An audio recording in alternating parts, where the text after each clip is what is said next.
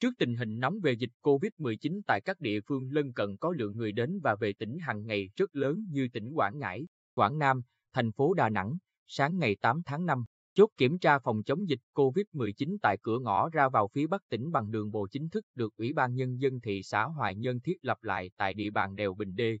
thôn Chương Hòa, xã Hoài Châu Bắc thị xã Hoài Nhơn. Chốt kiểm tra dịch có hai tổ trực, 36 thành viên một tổ, gồm lực lượng công an tỉnh và công an thị xã quân sự, y tế và đoàn thanh niên xã phường, hoạt động liên tục 24 trên 24 giờ tất cả ngày trong tuần, chia 3 ca một ngày. Chốt kiểm tra dịch COVID-19 có nhiệm vụ hướng dẫn, giải thích cho hành khách về các biện pháp phòng chống dịch COVID-19 của Bộ Y tế, thực hiện đo thân nhiệt, khai báo y tế, lập danh sách đối với người đến ở về từ thành phố Đà Nẵng, tỉnh Quảng Nam, Quảng Ngãi và các vùng dịch theo thông báo của Bộ Y tế kiểm tra công tác phòng chống dịch COVID-19 trên các phương tiện vận tải công cộng vào thị xã, bảo đảm tất cả hành khách, chủ phương tiện đeo khẩu trang, phương tiện có trang bị dung dịch rửa tay sát khuẩn, thực hiện phun thuốc khử trùng, tiêu độc đối với một số phương tiện vận tải công cộng trước khi vào thị xã. Như vậy, đến nay, trên địa bàn tỉnh đã kích hoạt 9 chốt kiểm tra y tế phòng chống dịch COVID-19 kiểm soát người từ các vùng, địa phương có dịch đến và về tỉnh Bình Định qua cảng hàng không Phù Cát,